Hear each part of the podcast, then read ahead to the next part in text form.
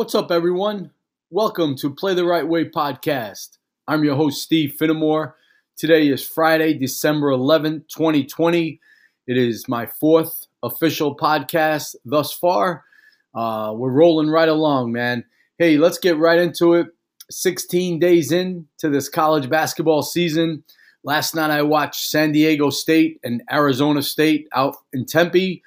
Boy, I tell you what, the Aztecs, man, they got it rolling. They beat Arizona State. They're now 5 and 0 on the season. Last year, Coach Dutcher's team was 31 and 2. Their only losses coming to Utah State and UNLV. They are a team to watch, especially this rest of the season and in the NCAA tournament. Hey, remember uh, Paul Westhead, the basketball coach? Well, he wrote a book, and I'm definitely looking forward to reading it. It's called The Speed Game. I definitely want to hear his uh, his thoughts on his days with the Los Angeles Lakers, and of course his days with Loyola Marymount when he had Hank Gathers and Bo Kimble. Uh, I'm definitely definitely going to dive into that one. I've been reading Dave Bing's autobiography. It's really cool, man. Dave Bing grew up in Washington D.C., played his college ball at Syracuse, was drafted by the Detroit Pistons, and uh, I'm just starting the section when he's a rookie for the Pistons. So it's funny because the Pistons and the Knicks, they had a coin flip uh, for the number one pick, and the New York Knicks won the coin flip. So they picked Cazzie Russell from the University of Michigan, and the Pistons with the second pick, they went with Dave Bing. The following season, the New York Knicks had the first pick, or, or, or their first pick was Walt Frazier, uh, a great point guard out of Southern Illinois. So I wonder if the Knicks would have got Dave Bing, would they have chosen Walt Frazier the following year? Interesting. Uh, last night during the San Diego State Arizona State game, at halftime, Fox College basketball studio guys, Casey Jacobsen and Jimmy Jackson, and, and their host, they were talking about player of the year potential, like candidates, uh, predictions and and I'm sitting there and I enjoy those guys. I really like listening to guys in the studio. I like listening to analysts.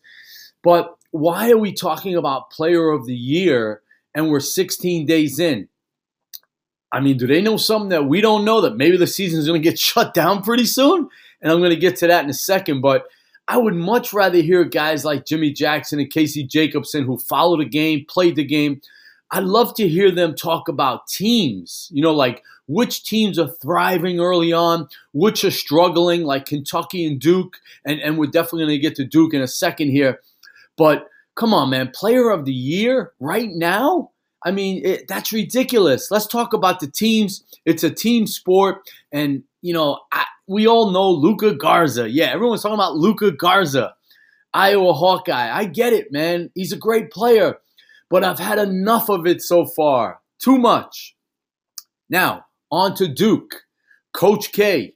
He came out with some comments a couple of days ago. I mentioned this yesterday. I wrote it in my blog, Play the Right Way. Hey, look, man, he's got his opinion. It's all good. We got to learn to respect people's opinions. I think that's a big problem in society. As soon as someone says something and, and someone across the country disagrees, they got to jump on them. They jump on, on Twitter, they jump on Instagram, Facebook, and right away you start criticizing people. Nate Oats, head coach of Alabama, good dude, known him for about 10, 12 years. You know, he came out and he had some comments on Coach K's comments. So Google those guys and you can see the whole story. I'm, I'm not going to get into it. I, I think it's a waste of time to tell you the truth but I'm going to get into my thought about that. You know, this COVID 19, this pandemic, the players, you know, should they play, should they not play? Everyone has a different opinion. If you ask 10 people, you're going to get five that say the players should play. You're going to get five who say they shouldn't play.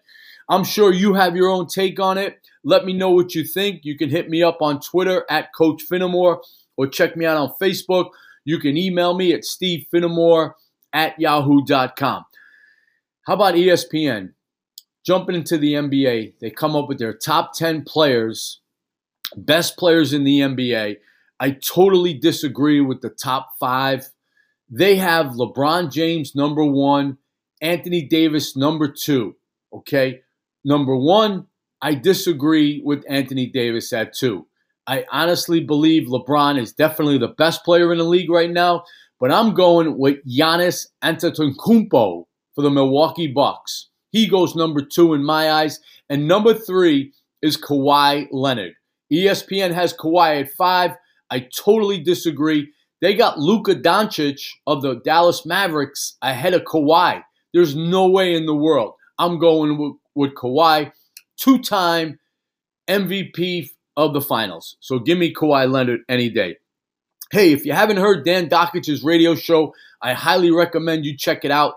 Just Google Dan Dakich radio show. He's on the air 12 noon to 3 p.m. Eastern. I think you really get a kick out of it. The one thing about Dan, he he you know he tells it like it is. He just gives you gives us his opinion, and, people disagree with them. People agree with them. During these 39 weeks of the pandemic, I try to listen to him as much as possible.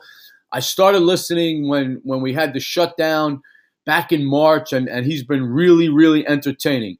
Yesterday's episode with Leonard Hamilton was awesome.